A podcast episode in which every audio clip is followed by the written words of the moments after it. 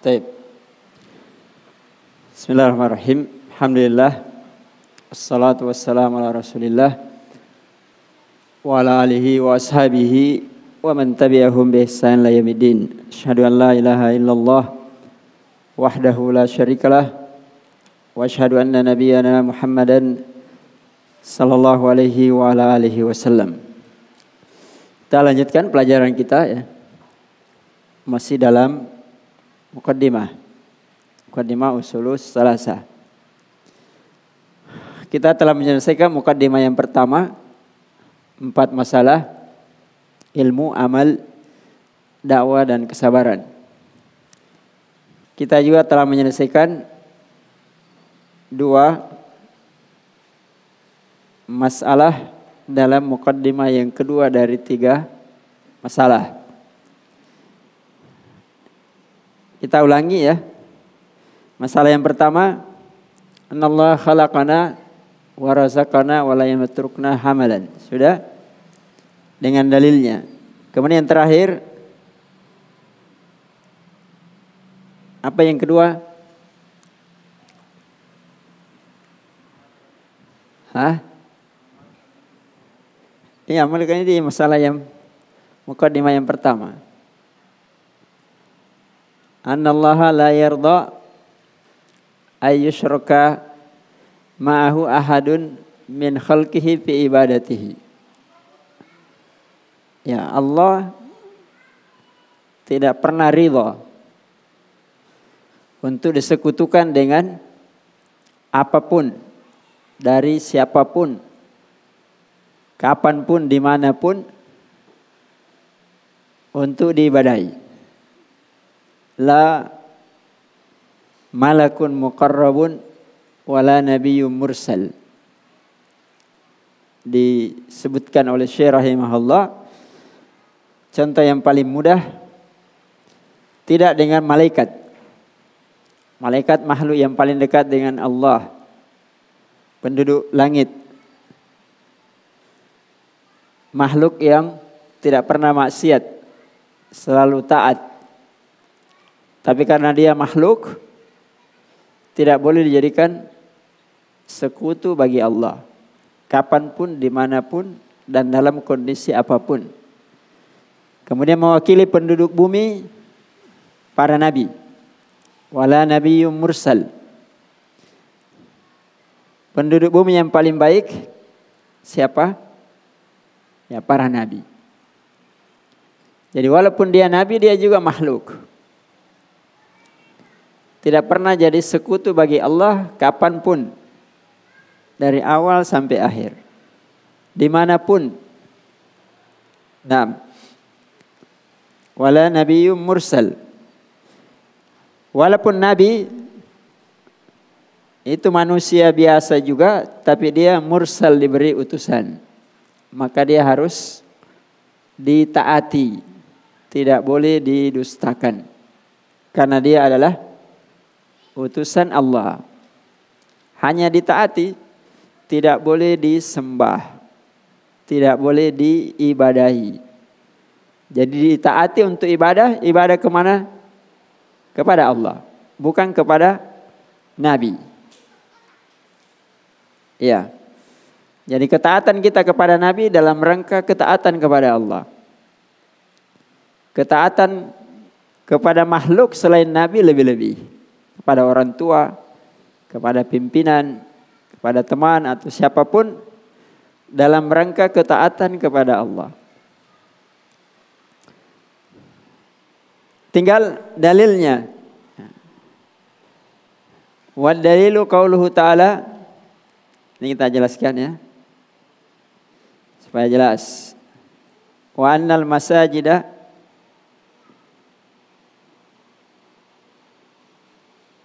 lillah. Fala tad'u ma'allahi ahadan.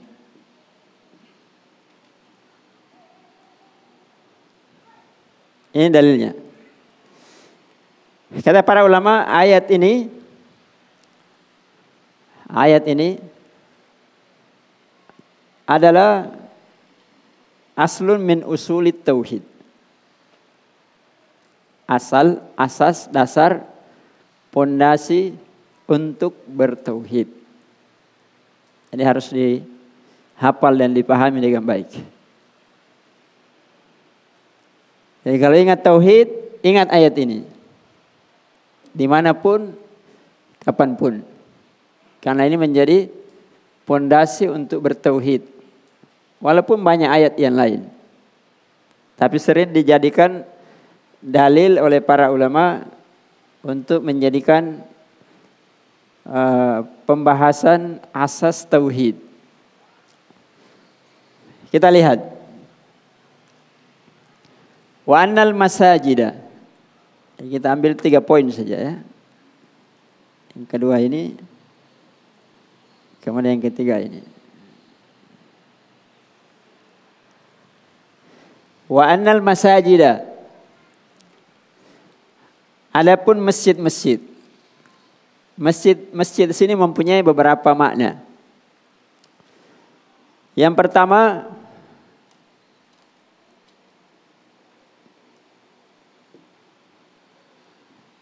Masjid itu maknanya ya seperti ini, masjid. Artinya kalau diartikan ini seperti ini masjid, di mana pun masjid apa pun masjid, berarti sesungguhnya masjid itu dibangun lillah untuk ibadah hanya kepada Allah. Maka janganlah engkau berdoa bersama Allah siapa pun di masjid. Karena orang-orang Yahudi, orang-orang Nasara, kalau dia masuk ibadah di tempat-tempat ibadahnya, kanisanya atau bahasanya sekarang seperti gereja, pagoda atau apa pun namanya, mereka ibadah kepada selain Allah. Menyembah Isa, menyembah Maryam atau menyembah Musa atau yang lainnya dari makhluk. Maka orang yang bertauhid menjadikan masjid lillah. Masjidnya masjid tauhid. Bukan namanya saja masjid tauhid. Tapi dibangun untuk menunjukkan tauhid kepada Allah. Tidak boleh di masjid itu diibadai siapa pun dari makhluk selain Allah. Berarti murni dibangun untuk ibadah hanya kepada Allah. Maka masjid itu dibangun harus bersih dari kesyirikan. Nah, makanya nanti kalau dibahas di tauhid tidak boleh membangun kuburan menjadi masjid atau masjid diisi kuburan. Kenapa? Karena nanti yang disembah Allah disembah juga penghuni kuburnya. Pahami ya? Apalagi kalau niat awalnya mengagungkan penghuni kubur, bukan mengagungkan Allah Azza wa Jal. Walaupun penghuni kubur itu orang soleh. Karena orang soleh masih di bawahnya Nabi. Ya Nabi saja tidak boleh diibadai apalagi hanya orang soleh. Yang kedua, maknanya masjid itu adalah a'dha'us sujud.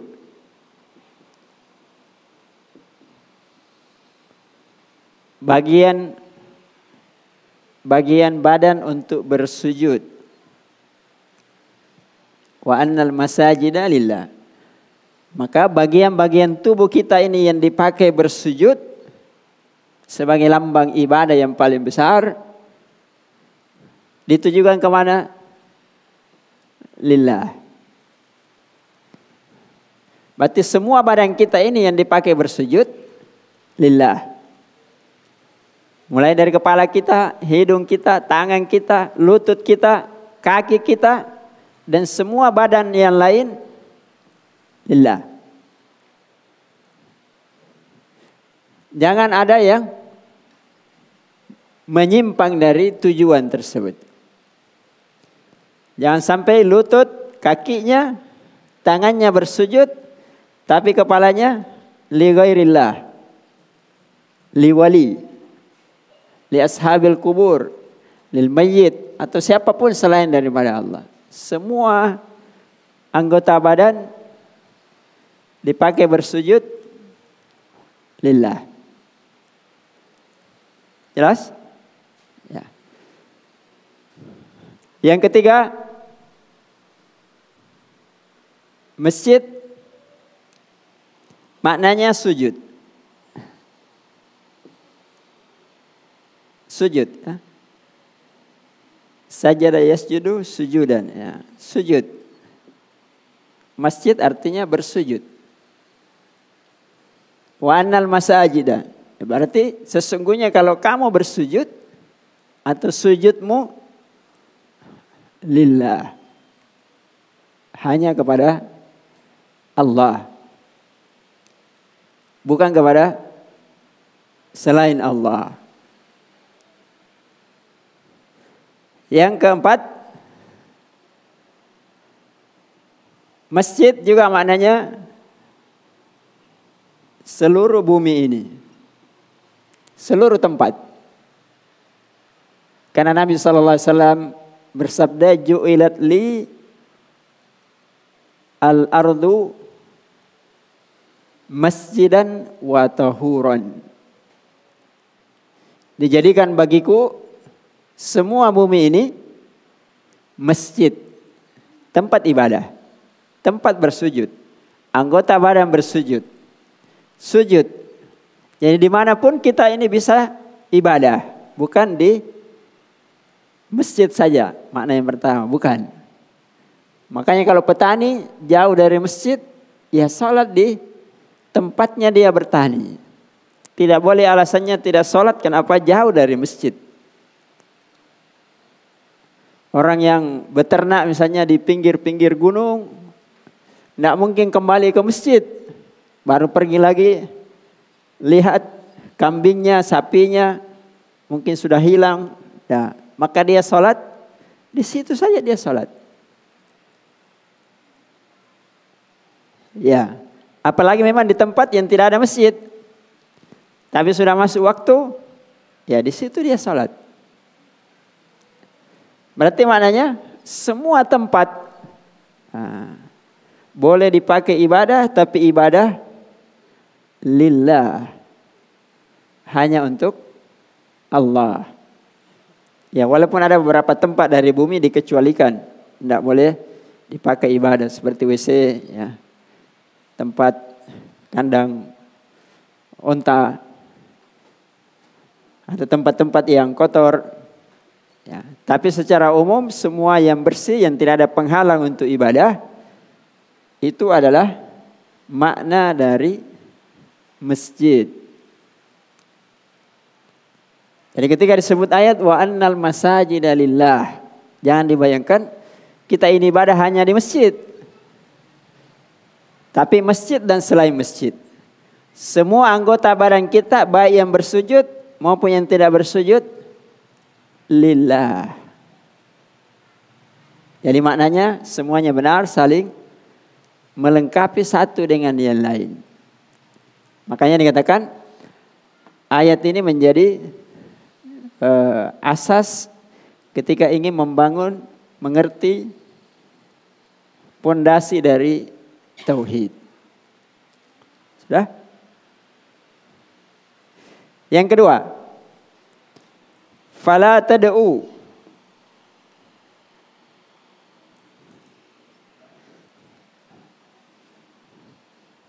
Doa. Fala tad'u ma'allahi ahada.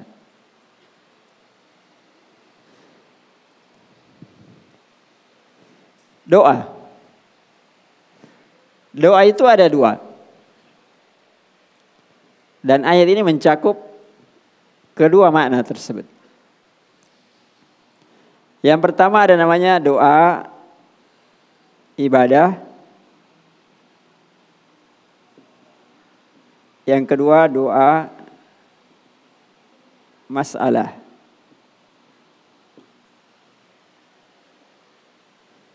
Jadi ketika membaca ayat di dalam Al-Quran, doa itu umumnya selalu mengandung makna dua.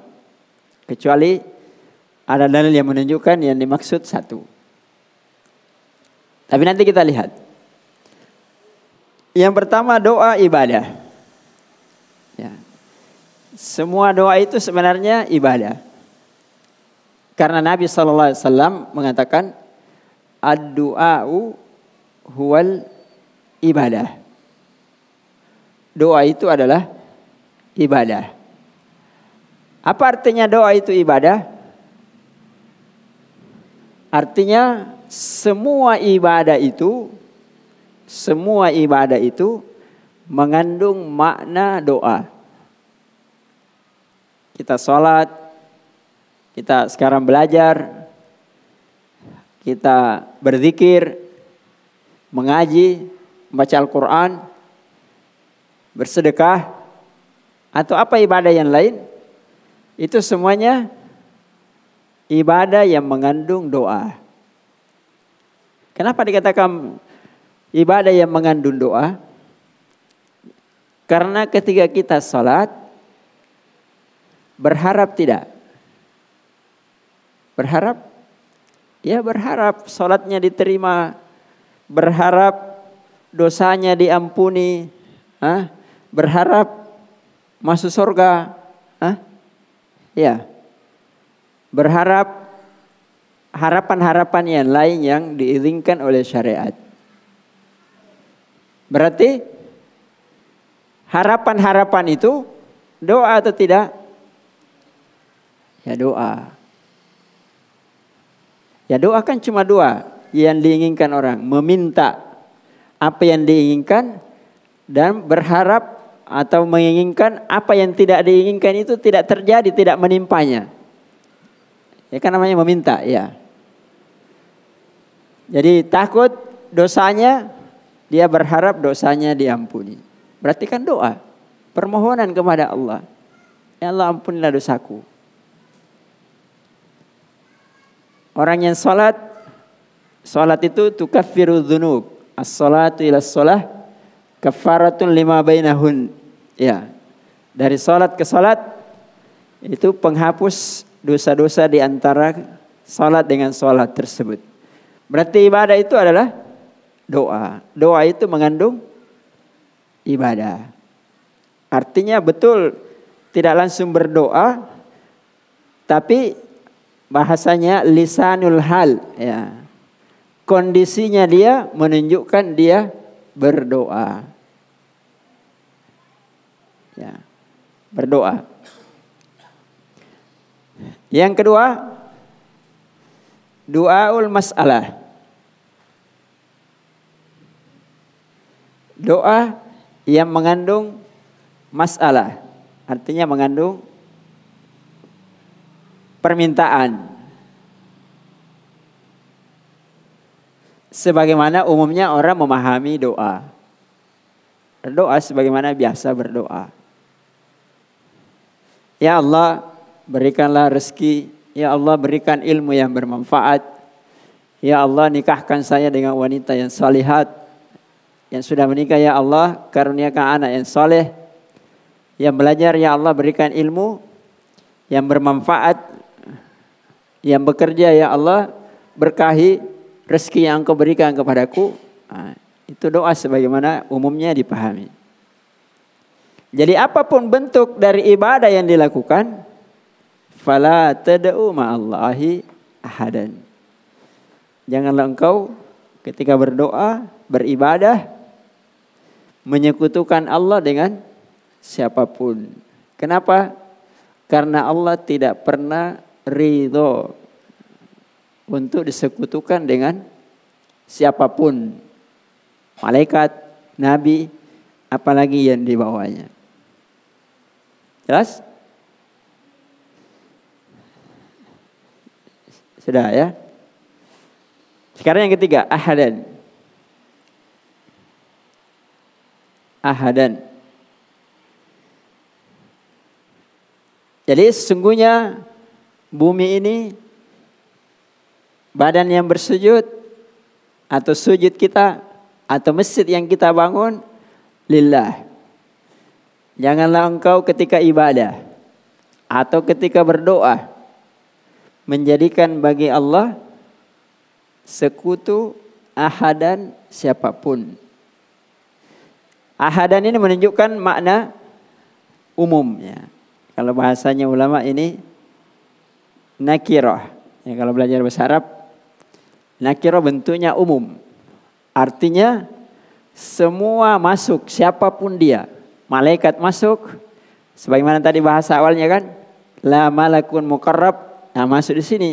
Jangan sampai ada bilang, kenapa ayatnya ahadan? Tapi tapi pembahasannya malaikat. Pembahasannya nabi. Ah, karena kalimat ahadan di sini semuanya masuk. Nabi, malaikat, jin, syaitan, kita semua, ah, benda mati, apa pun selain daripada Allah masuk. Berarti kan sangat jelas. Tidak boleh dijadikan sekutu bagi Allah, syarikat bagi Allah dalam ibadah siapa pun. Ya, karena itu bahasa ulama singkat, padat, mencakup semua yang diinginkan dan keluar semua yang tidak diinginkan. Nah, sama kita bahasanya panjang-panjang, maksudnya cuma satu. Nah, ya. Kemudian sebagai tambahan Kesyirikan itu bukanlah tidak menyembah Allah. Ya. Tapi kesyirikan itu menyembah Allah dan menyembah selain daripada Allah. Makanya dibahasakan di sini lillah, kemudian di sini ma Allah. Kami Jadi Allah mengatakan masjid, sudah tadi kita sebutkan sebagian maknanya lillah. Maka jangan kamu membawa bersama Allah siapa pun selain daripada Allah. Karena kalau orang musyrik ditanya, saya juga ibadah kepada Allah. Ya betul. Tidak ada masalah itu ibadah kepada Allah. Tapi yang dilarang ketika ibadah kepada Allah, ibadah juga kepada selain Allah. Walaupun satu bagian. Misalnya tadi, satu bagian tubuh kita. Jidat kita bukan selain kepada Allah. Tidak boleh. Walaupun semua yang lain lillah. Atau bumi ini. Di masjid kita lillah. Di rumah li Atau sebaliknya. Di rumah lillah. Di masjid li atau ketika sholat lillah. Tapi ketika menyembeli li ghairillah. apa pun. Satu bagian pun tidak boleh. Walaupun semua yang lainnya itu lillah. Tetap tidak boleh. Jadi orang beriman itu, orang yang bertauhid itu semua ibadahnya murni. Makanya ulama memberikan definisi ibadah supaya lebih jelas ya. Seperti definisinya Syekhul Islam Ibnu Taimiyah rahimahullah ibadah ismun jami'un likulli ma yuhibbuhullahu wa yardah min qaulin au fi'lin al-zahirati wal batina min al-aqwal wal af'al al-zahirati wal batina. Jadi ibadah itu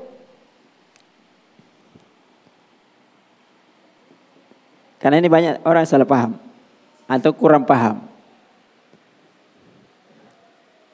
Atau bercampur pemahamannya benar, sebagainya keliru.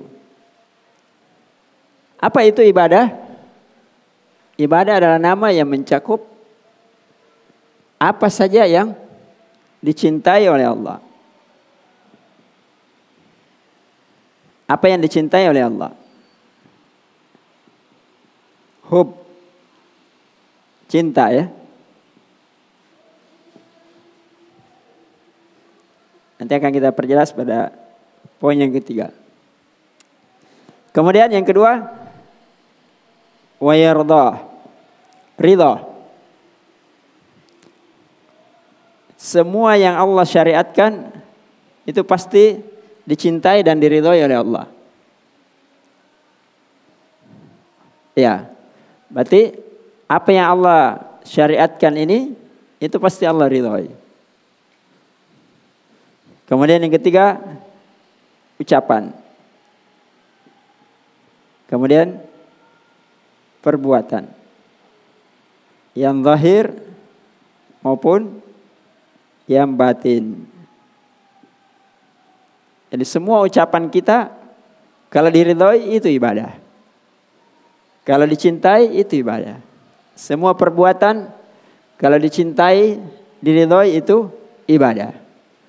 Baik ucapan yang langsung diucapkan maupun di dalam hati. Baik perbuatan yang dinampakkan di anggota tubuh maupun perbuatan yang amalan batin. Karena nanti membahas tauhid itu banyak amalan batin ya. Kadang orang zahirnya bertauhid tapi batinnya kesyirikan.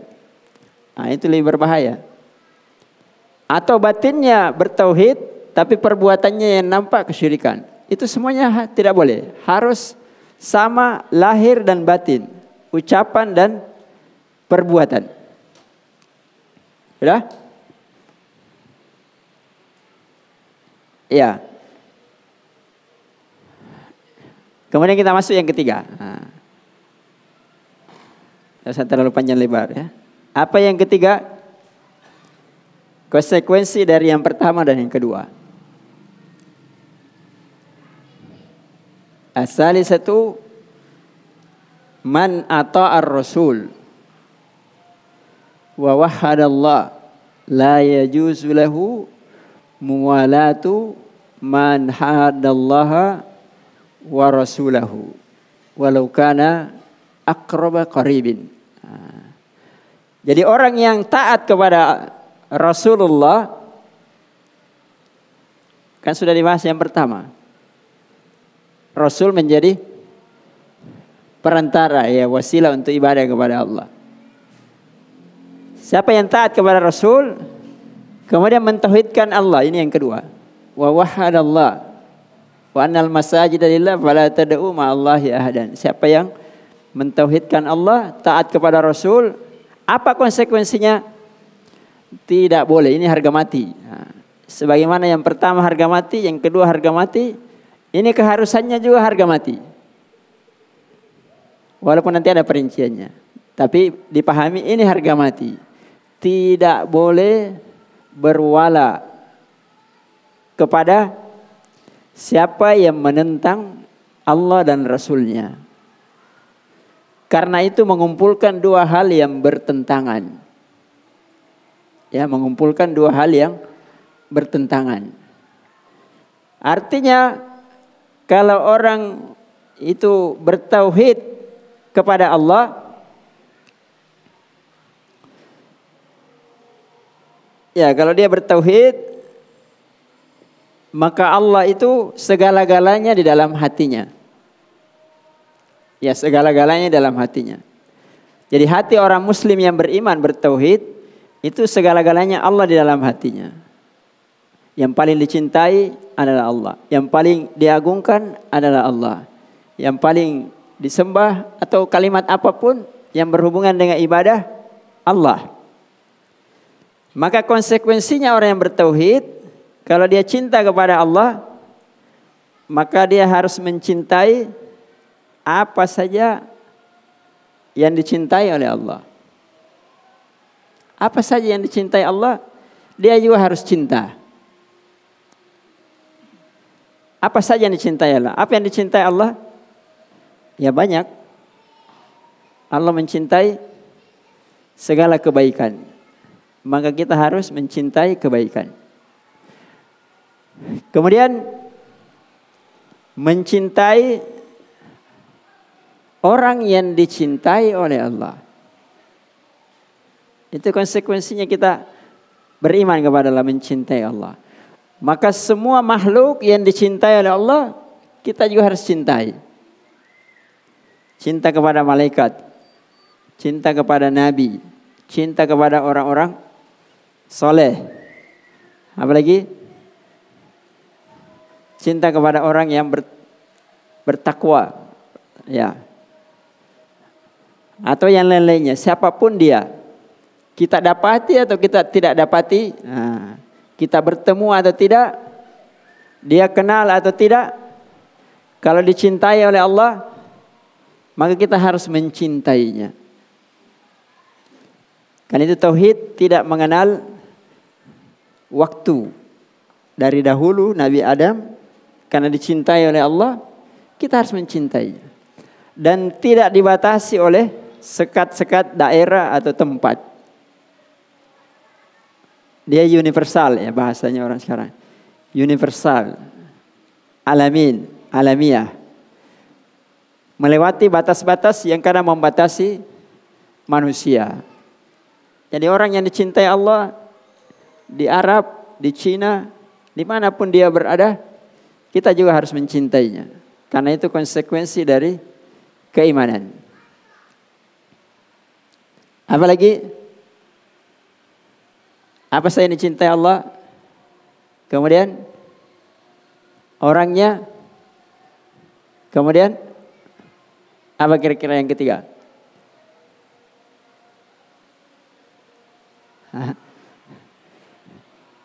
ya. Kita juga harus mencintai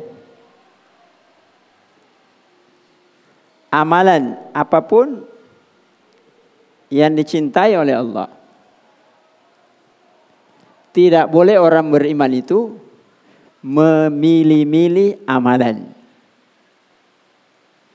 Ya, kalaupun kita tidak bisa mengerjakannya, tidak boleh kita membencinya. Misalnya poligami, minta maaf ini ibu-ibu. Bukan juga tendensius tidak ya. Kalau kita yakini bagian dari syariat, maka kita harus mencintainya. Walaupun kita tidak bisa mengerjakannya. Hah? Perasaan boleh tidak mencintai perasaan, tapi keyakinan dalam hati kita harus mencintainya karena itu syariat dari Allah. Hah? tapi bukan masalah poligami saja.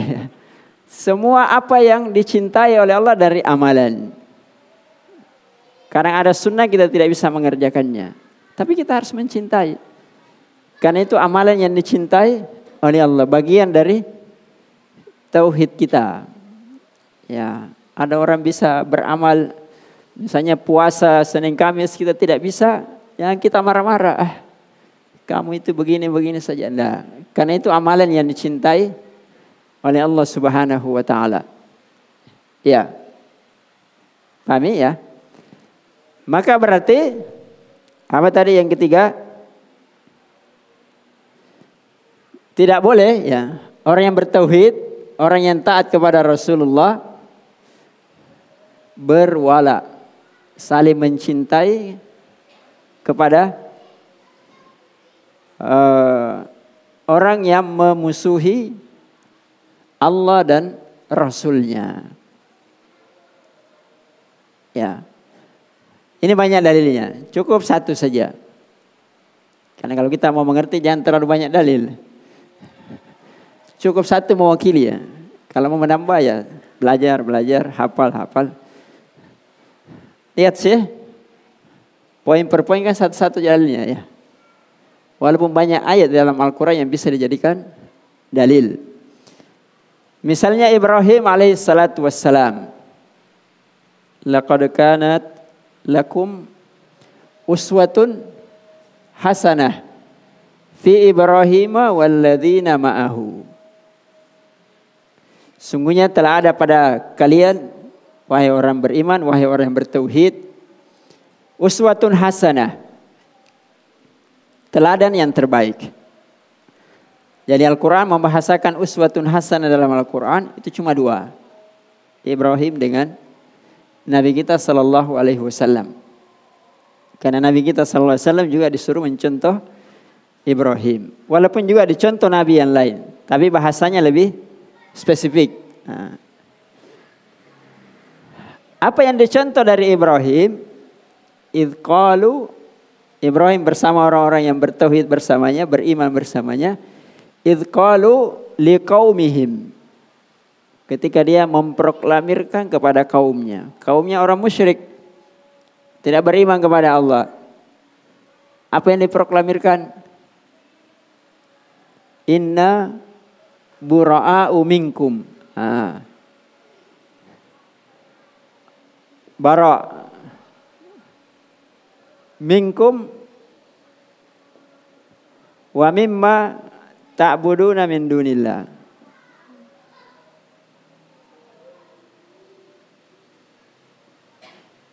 Ya. Berarti harus barok. Itu konsekuensi tauhid. Harus berlepas diri, tidak ada ikatan. Cuci tangan bersih. Tidak ada campur baur. Kepada siapa? Dari kalian orang musyrik. Bukan berarti tidak boleh bermuamalah ya. Tapi maknanya tidak boleh bercampur baur ketika ibadah. Harus bersih. Ini yang paling sulit sekarang. Dan paling jarang didengung-dengungkan sekarang. Karena orang malah ingin sebaliknya.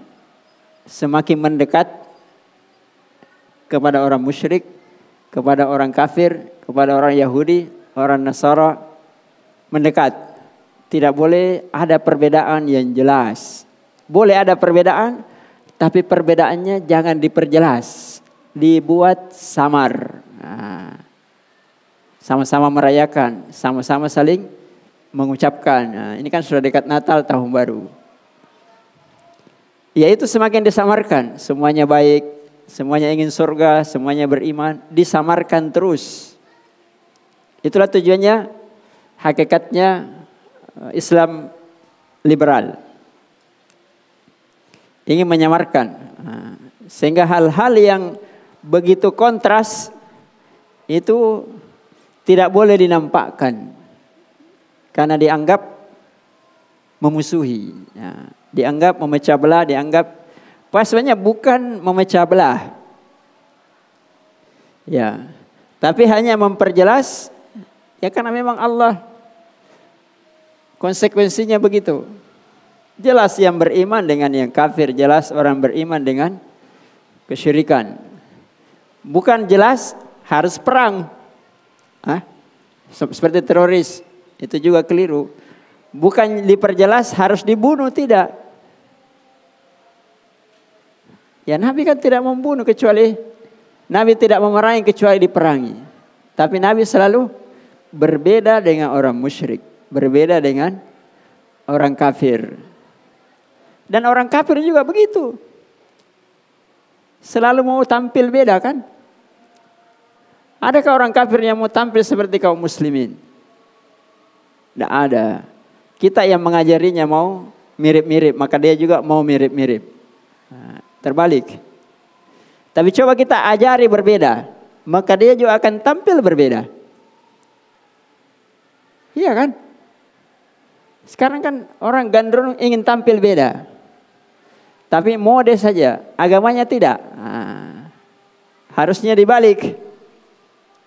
Agama harus tampil beda. Kita bisnis boleh sama-sama. Kita apa?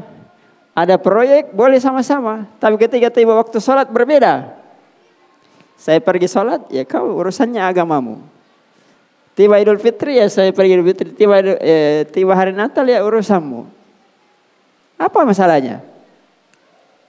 Hah? Jadi kita ini orang beriman, orang Muslim, ya kadang karena uh, tidak mengerti tauhid atau ada unsur-unsur yang lain, sehingga ingin mengaburkan.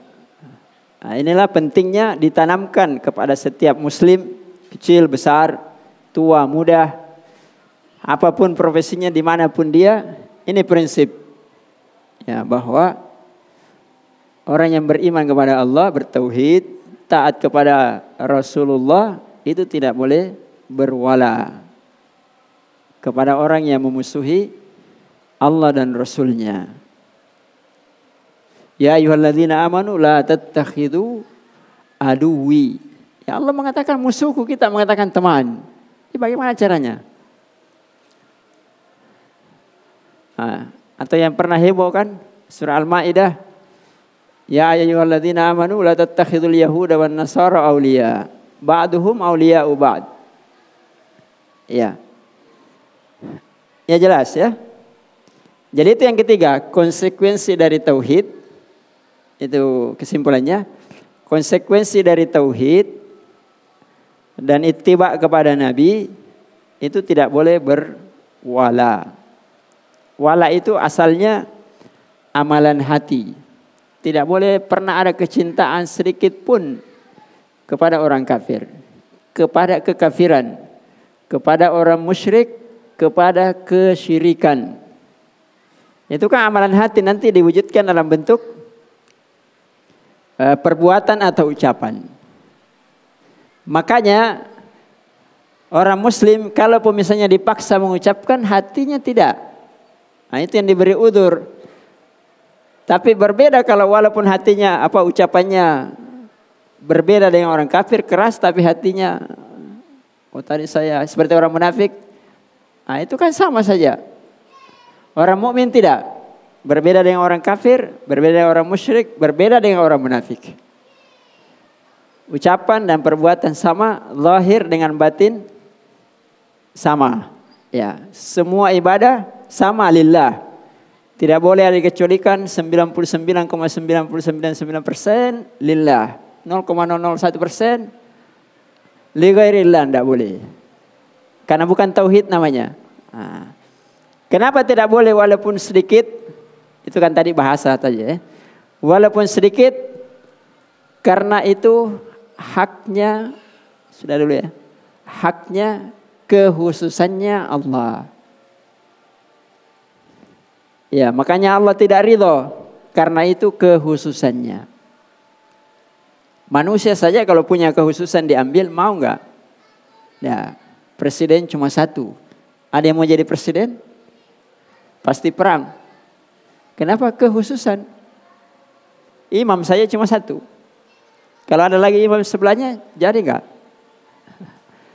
Ya padahal itu makhluk ya. Apalagi haknya Allah. Ya, haknya Allah. Taib. Cukup ya. Jadi selesai. Mukaddimah yang kedua dari tiga masalah. Nanti kita masuk mukadimah yang ketiga insyaallah dalam pertemuan yang akan datang. Allahu a'lam. Sallallahu alaihi ala nabiyina Muhammad wa ala alihi wa ashabihi wa man tabi'ahum bi ihsan ila yaumil Subhana rabbika rabbil izzati amma yasifun. Assalamu ala mursalin. Wa akhiru da'wana alhamdulillahi rabbil alamin. Assalamualaikum warahmatullahi wabarakatuh.